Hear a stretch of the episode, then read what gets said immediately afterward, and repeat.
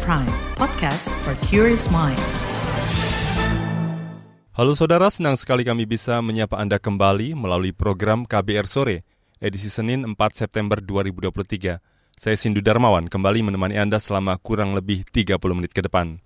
Saudara ketahanan pangan menjadi salah satu topik yang akan dibahas dalam konferensi tingkat tinggi ke-43 ASEAN di Jakarta. Masalah pangan menjadi sorotan usai situasi geopolitik memanas.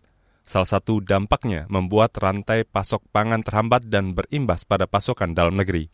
Kalangan ekonom mendorong pemerintah memanfaatkan keketuaan ASEAN 2023 untuk membuat kesepakatan taktis dalam menjaga ketahanan pangan. Lalu apa yang bisa dilakukan Indonesia? Kesepakatan apa yang bisa didorong untuk memperkuat ketahanan pangan di kawasan? Selengkapnya kita bahas di KBR sore.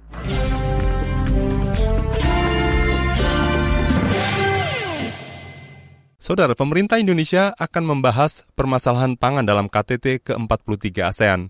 Pertemuan kepala tinggi negara se-ASEAN itu digelar di Jakarta mulai besok hingga Kamis mendatang. Menteri Koordinator Bidang Perekonomian Erlangga Hartarto mengatakan, rantai pasok menjadi salah satu isu penting yang dibahas. Itu disampaikan Erlangga usai menghadiri pertemuan Menteri Ekonomi se-ASEAN di Jakarta kemarin. Dalam pertemuan ini, beberapa para menteri membahas isu strategis seperti kondisi ekonomi terkini dan uh, kita ketahui ekonomi kawasan itu total PDB-nya di tahun 2022 sebesar 3,6 triliun dolar. Ada lima isu penting yang perlu diper, diperhatikan yaitu geopolitik, fragmentasi rantai pasok, transisi hijau, inovasi digital dan pertumbuhan inklusif. Kita terus meningkatkan kerjasama dan integritas dan integrasi kawasan dalam rangka penguatan arsitektur perdagangan dan rantai pasok regional. Banyak uh, pilihan kebijakan untuk peningkatan daya saing, ketahanan dan reformasi struktural yang didorong oleh keberlanjutan atau sustainability, digitalisasi dan perubahan daripada demografis dan kawasan ASEAN sebagai pusat pertumbuhan regional dan mesin pertumbuhan global sebagai tujuan utama dari investasi dan pusat produksi global yang berdaya saing dan terpercaya. Menko Perekonomian Erlangga Hartarto mengatakan negara-negara ASEAN perlu mengantisipasi dampak perubahan iklim dan kekeringan terhadap ketahanan pangan. Menurut Erlangga, KTT perlu menetapkan komoditas strategis yang bisa diakses semua negara di ASEAN – dia menekankan Indonesia siap bekerja sama dengan seluruh negara ASEAN dalam mewujudkan ketahanan pangan, salah satu komoditas pangan yang akan dibahas yakni beras. Erlangga menyebut negara-negara ASEAN akan menaikkan kesepakatan terkait ketahanan pangan untuk komoditas beras. Kesepakatan itu bertujuan guna menjamin pasokan beras di ASEAN terjaga. Sementara itu, Kamar Dagang dan Industri Indonesia, Kadin, mendorong pemerintah membangun sistem ketahanan pangan yang tangguh Ketua Kadin Arsyad Rashid mengatakan rantai pasokan global perlu dijaga. Menurut dia, negara ASEAN perlu bekerja sama. Ini disampaikan Arsyad Rashid saat pembukaan KTT Bisnis dan Investasi ASEAN yang dihadiri Presiden Jokowi Jumat pekan lalu. Kami mendengar optimisme pebisnis ASEAN terkait potensi perdagangan dan investasi intra-ASEAN yang luar biasa.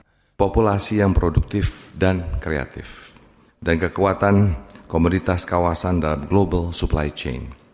Ketiga hal ini dapat dioptimalkan melalui suatu framework ASEAN Incorporated, di mana sektor publik dan private bekerja sama dan bergotong royong untuk merealisasikannya. Kekuatan utama ASEAN bukan hanya berada pada sumber dayanya, namun juga pada ketahanan kita sebagai sebuah asosiasi negara yang solid, bertumbuh dengan saling melengkapi or kita mengatakan complementary economy adalah konsep yang kami promosikan ketika kami berinteraksi dengan pebisnis dari seluruh negara ASEAN. Kompetisi itu penting, tapi Asia Tenggara membutuhkan kerjasama ekonomi untuk saling melengkapi. Saudara, dalam kesempatan itu, Kadin juga menyerahkan dokumen peta jalan bisnis ASEAN hingga 2024 kepada Presiden Jokowi. Salah satu pilar utama yang masuk dalam peta jalan tersebut yakni ketahanan pangan. Sementara itu Presiden Jokowi mengatakan KTT ke-43 ASEAN akan fokus membahas masalah ekonomi kawasan. Jokowi berharap KTT bisa menghasilkan kesepakatan yang taktis. Namun, di tengah kondisi dunia yang sedang tidak baik-baik saja, strategi ASEAN tidak bisa juga hanya biasa-biasa saja, enggak bisa. ASEAN butuh strategi taktis yang extraordinary. Ini strateginya bukan strategi besar, tapi strategi taktis yang extraordinary. Butuh kolaborasi yang semakin solid, tidak bisa sendiri-sendiri, butuh kolaborasi yang solid baik antar negara, antar para pengusaha, dan juga antar masyarakat. Oleh sebab itu, saya berharap ASEAN Bank dapat berperan lebih besar dalam perumusan dan pengimplementasian strategi taktis kolaborasi lintas stakeholders. Ini sangat penting.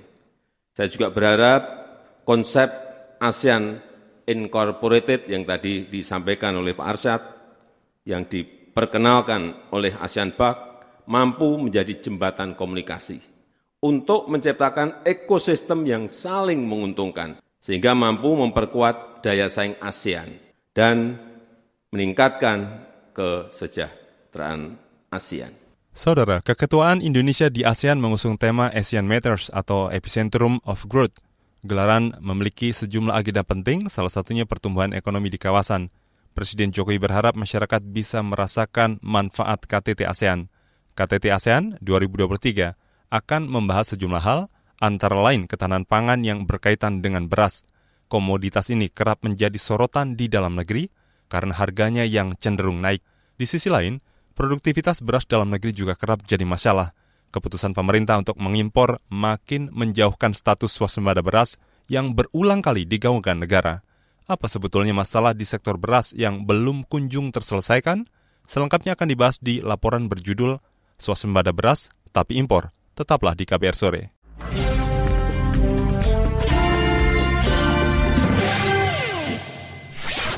Commercial break. Commercial break. Satu kata yang mendeskripsikan cinta, respect. Jahat. Selfless. Komunikasi. Itu kata mereka soal cinta. Dengarkan Love Buzz di kbrprime.id. Tersedia juga di platform mendengarkan podcast lainnya. Love Buzz. Membicarakan perkara yang tidak dibicarakan ketika berbicara perkara cinta. You're listening to KBR Pride, podcast for curious mind. Enjoy!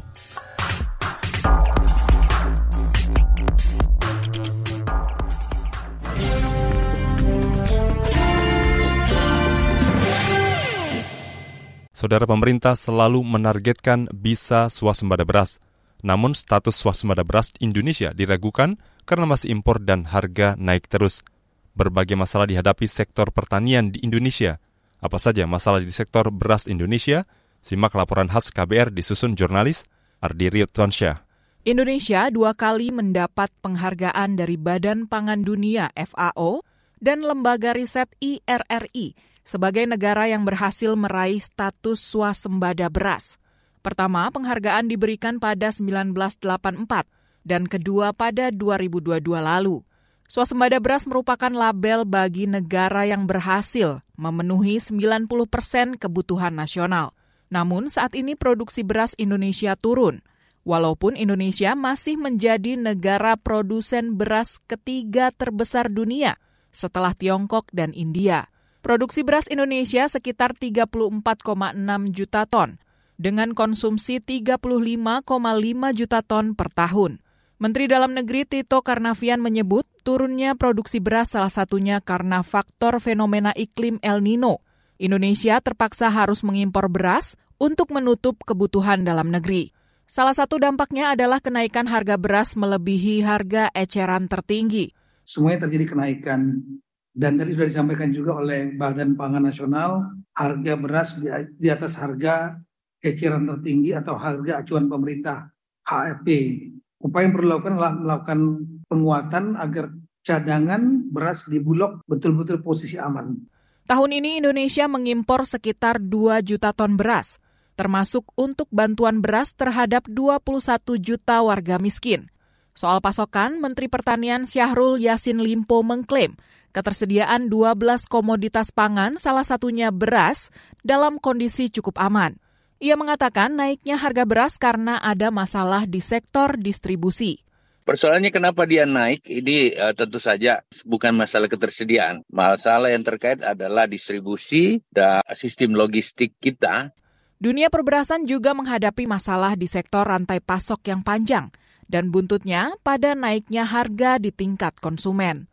Ada pihak-pihak lain yang masuk dalam rantai pasok seperti pengepul hasil panen gabah, penggilingan padi, hingga distributor beras. Proses yang panjang membuat harga beras selama setahun ini terus naik. Badan Pusat Statistik mencatat pada 2020 perbedaan harga beras di tingkat produsen dan konsumen cukup tinggi, yakni 21,47 persen. Ketua Umum Perkumpulan Penggilingan Padi dan Pengusaha Beras Indonesia atau Perpadi, Sutarto Alimuso, mengatakan perlu ada pemotongan proses distribusi beras untuk meminimalkan selisih harga dari tingkat produsen hingga sampai ke konsumen. Sutarto mengatakan pemerintah sebenarnya sudah memiliki program bernama Korporasi Petani untuk mengatasi masalah distribusi. Namun, ia tak tahu seberapa efektif korporasi petani ini untuk memangkas alur distribusi beras yang panjang tersebut. Nah, konsep ini sebenarnya pemerintah sudah mengatakan eh, kegiatan yang disebut dengan korporasi petani, korporatisasi petani. Tapi jangan sampai korporasi petani itu korporasi yang menguasai petani. Saya kira ini yang mestinya tidak boleh terjadi. Dalam Peraturan Menteri Pertanian Nomor 18 Tahun 2018, Korporasi Petani adalah kelembagaan ekonomi petani berbadan hukum, berbentuk koperasi atau badan hukum lain dengan sebagian besar kepemilikan modal dimiliki petani. Tujuan korporasi petani adalah mewujudkan suatu usaha pertanian yang mandiri, berdaya saing, berkesinambungan melalui pengelolaan lahan secara korporasi dengan memanfaatkan peluang sumber daya dan kelembagaan masyarakat yang ada secara optimal. Masalah lain adalah faktor pupuk sebagai pendukung penting bagi petani. Anggota Komisi Bidang Pertanian di DPR RI Slamet meminta pemerintah mengucurkan anggaran subsidi pupuk hingga 70 triliun rupiah guna mengatasi kelangkaan pupuk yang dikeluhkan petani. Saat ini pemerintah baru menganggarkan 26 triliun rupiah untuk pupuk bersubsidi dalam rancangan anggaran pendapatan belanja negara RAPBN 2024. Selamat mengatakan banyak keluhan dari petani soal kelangkaan pupuk karena pemerintah tiap tahunnya belum memenuhi 100% sesuai kebutuhan pupuk petani dalam forum terhormat ini saya juga sampaikan kalau kita bicara tentang uh, produktivitas, keberpihakan kepada petani, mohon kepada Pak Presiden melalui nanti Pak Menteri disampaikan, ya subsidi pupuk ini harus dipenuhi 100%, tidak ada kata lain. Laporan ini disusun Ardi Ridwansyah. Saya Astri Yuwanasari. Saudara itu tadi laporan KBR berjudul Swasembada Baras Tapi Impor. Kita kembali membahas soal ketahanan pangan. Badan Pangan Nasional Bapanas menyebut ada potensi kerawanan pangan di tengah situasi global yang tidak menentu. Bagaimana upaya Bapanas memperkuat sistem ketahanan pangan di dalam negeri dan di kawasan? Selengkapnya seusai jeda, tetaplah di KBR Sore.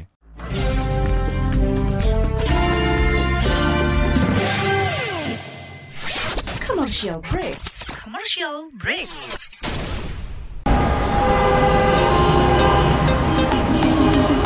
Jalanan macet, gak masalah tuh. Macet-macetan tetap harus produktif sambil mendengarkan talk show inspiratif. Ruang Publik KBR hadir untuk Anda kapan saja dan di mana saja. Simak obrolan menarik dengan tema-tema yang beragam langsung dengan narasumbernya. Hanya di kbrprime.id. Search Ruang Publik KBR. KBR Prime, podcast for curious mind. You're listening to KBR Pride, podcast for curious mind. Enjoy!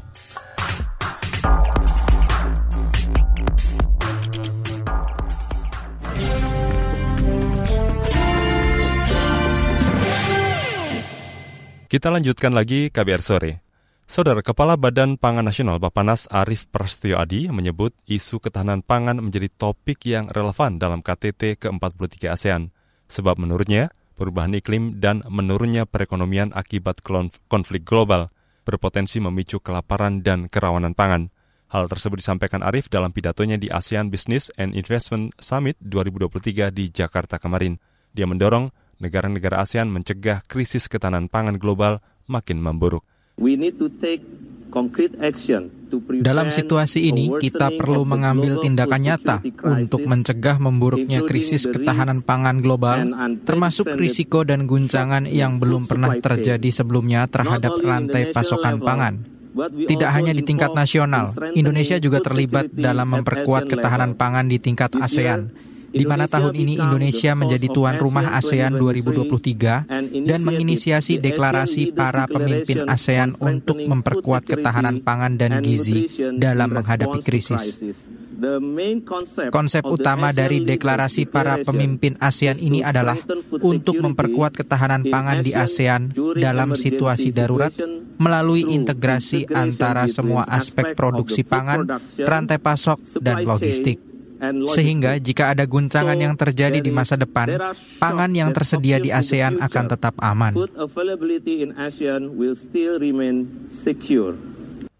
Kepala Bapanas Arief Prasetyo mengatakan Indonesia berkomitmen mengembangkan dan memperkuat ketahanan pangan di ASEAN. Badan Pangan Nasional sebagai nasional focal point untuk ASEAN Food Security Reserve Board juga turut berkontribusi dalam pengembangan ketahanan pangan di ASEAN. Di Indonesia turut berperan aktif pada penguatan sistem pengelolaan cadangan beras regional melalui ASEAN Plus 3 Emergency Rice Reserve dengan berkomitmen menyediakan beras sebanyak 12.000 ton yang siap didistribusikan kapan pun kepada negara yang membutuhkan. ASEAN telah memiliki kerangka kerja ketahanan pangan terpadu dan rencana aksi strategis ketahanan pangan sebagai panduan bagi badan-badan sektoral dan negara-negara anggota ASEAN dalam memperkuat ketahanan pangan di kawasan. Kepala Bapanas Arief Prasetyo mengatakan ketahanan pangan harus dilakukan dengan kerjasama. I really appreciate saya sangat menghargai semua alat yang telah dimiliki ASEAN untuk mencegah harga pangan di masa depan. Dalam hal ini, kita tidak bisa bekerja sendiri. Jadi hari ini kita akan selalu mengingatkan untuk berkolaborasi satu sama lain. Kita juga bersinergi dengan pemangku kepentingan terkait, seperti kementerian dan badan-badan negara, sektor swasta, universitas, LSM, asosiasi pangan, usaha kecil dan menengah, petani, dalam rangka mencapai ketahanan jangka panjang dalam menghadapi krisis dan ketidakpastian di masa depan. Saudara itu tadi Kepala Bapanas Arief Prasetyo Adi.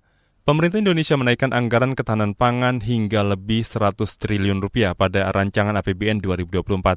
Dari jumlah tersebut, hampir 90 triliun dialokasikan ke pemerintah pusat. Sisanya ditransfer ke daerah guna membangun infrastruktur ketahanan pangan. Menteri Keuangan Sri Mulyani mengatakan, program ketahanan pangan yang dijalankan pemerintah pusat antara lain pembangunan bendungan, bantuan bibit dan benih, alat mesin pertanian dan asuransi pertanian. Selain itu, juga untuk peningkatan subsidi pupuk dan subsidi bangunan pinjaman cadangan pangan pemerintah. Sebagian kalangan ekonom mendorong pemerintah memanfaatkan KTT ASEAN 2023 untuk memperkuat sistem ketahanan pangan di kawasan. Bagaimana caranya? Selengkapnya sesaat lagi di KBR Sore.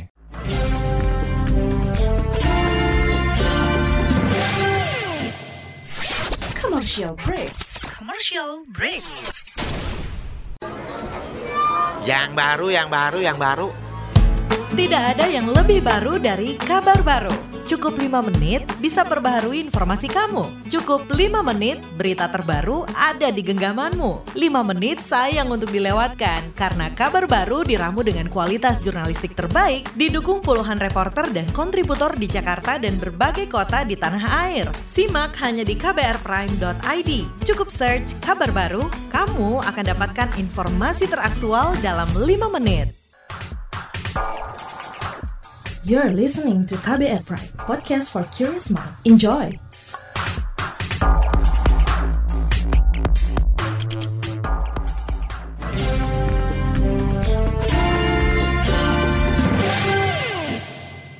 Anda masih mendengarkan KBR Sore. Saudara, Indonesia harus bisa memanfaatkan keketuaan ASEAN 2023 untuk menghasilkan kesepakatan pangan yang saling menguntungkan. Sebab menurut Direktur Eksekutif Lembaga Kajian Ekonomi Indef, Tauhid Ahmad, masalah pangan mendesak untuk dibahas dan dicari solusi bersama. Selama ini, kata Tauhid, sistem ketahanan pangan di negara ASEAN tidak begitu bagus. Dia mendorong Indonesia mengevaluasi ulang perjanjian-perjanjian terkait pangan yang kurang berdampak. Bagaimana cara memperkuat ketahanan pangan di ASEAN? Solusi apa yang bisa ditawarkan Indonesia di KTT nanti? Selengkapnya kita simak wawancara jurnalis KBR Hoirunisa dengan Direktur Eksekutif Lembaga Kajian Ekonomi Indef, Tauhid Ahmad.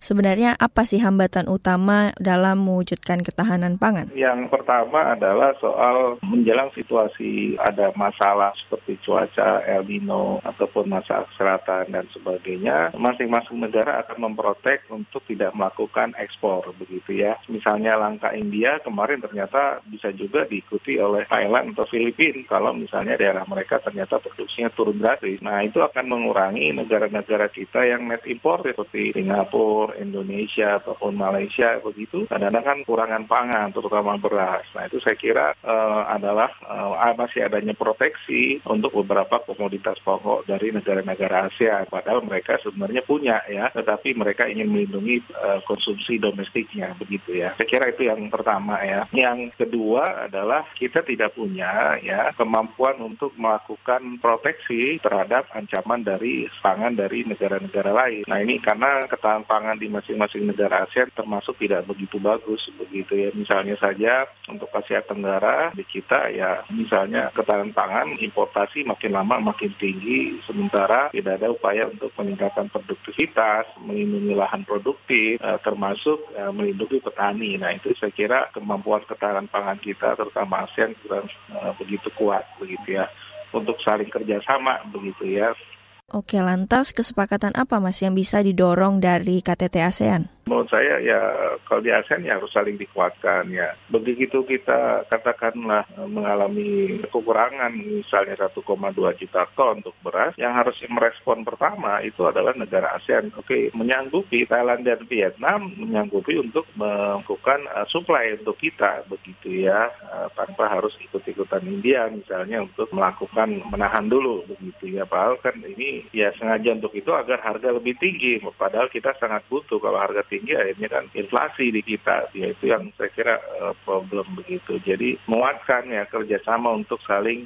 uh, mensupport negara ASEAN yang mengalami kekurangan pangan gitu. yang kedua adalah memperbaiki ya ya merevisi kembali lah beberapa perjanjian perdagangan terutama ASEAN Plus yang dinilai ini kan sudah hampir lebih dari 10 tahun harus dievaluasi. Mana yang sebenarnya dari ASEAN Plus ini justru laju importasi lebih tinggi daripada laju ekspor begitu. Kalau laju importasi lebih tinggi ya itu akhirnya membuat pangan kita termasuk industri kita ya di dalam negeri masing-masing ASEAN semakin termarginalisasi. Nah saya kira ini yang perlu dilakukan. Yang ketiga adalah ya menguatkan ya pengawasan di jalur uh, border termasuk jalur-jalur yang uh, sering kali terjadi penyelundupan ya di antara negara baik kita keluar maupun sering juga dari negara luar masuk ke kita begitu sehingga ini mengancam uh, produsen di tanah air.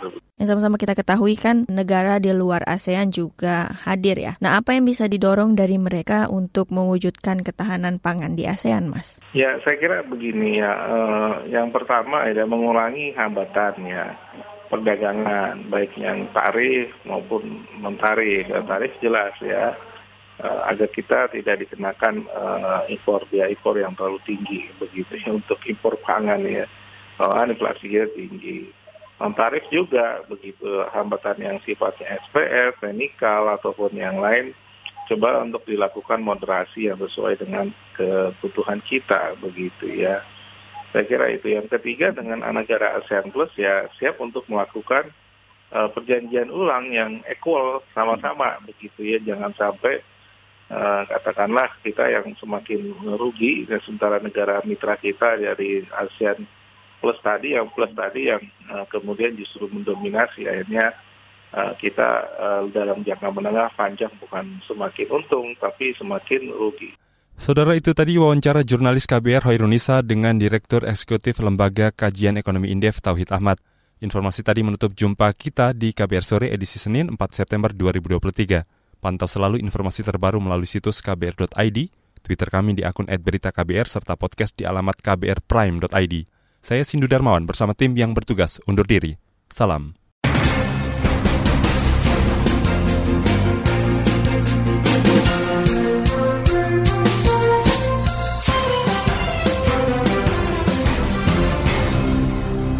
KBR Prime, cara asik mendengar berita. KBR Prime, podcast for curious mind.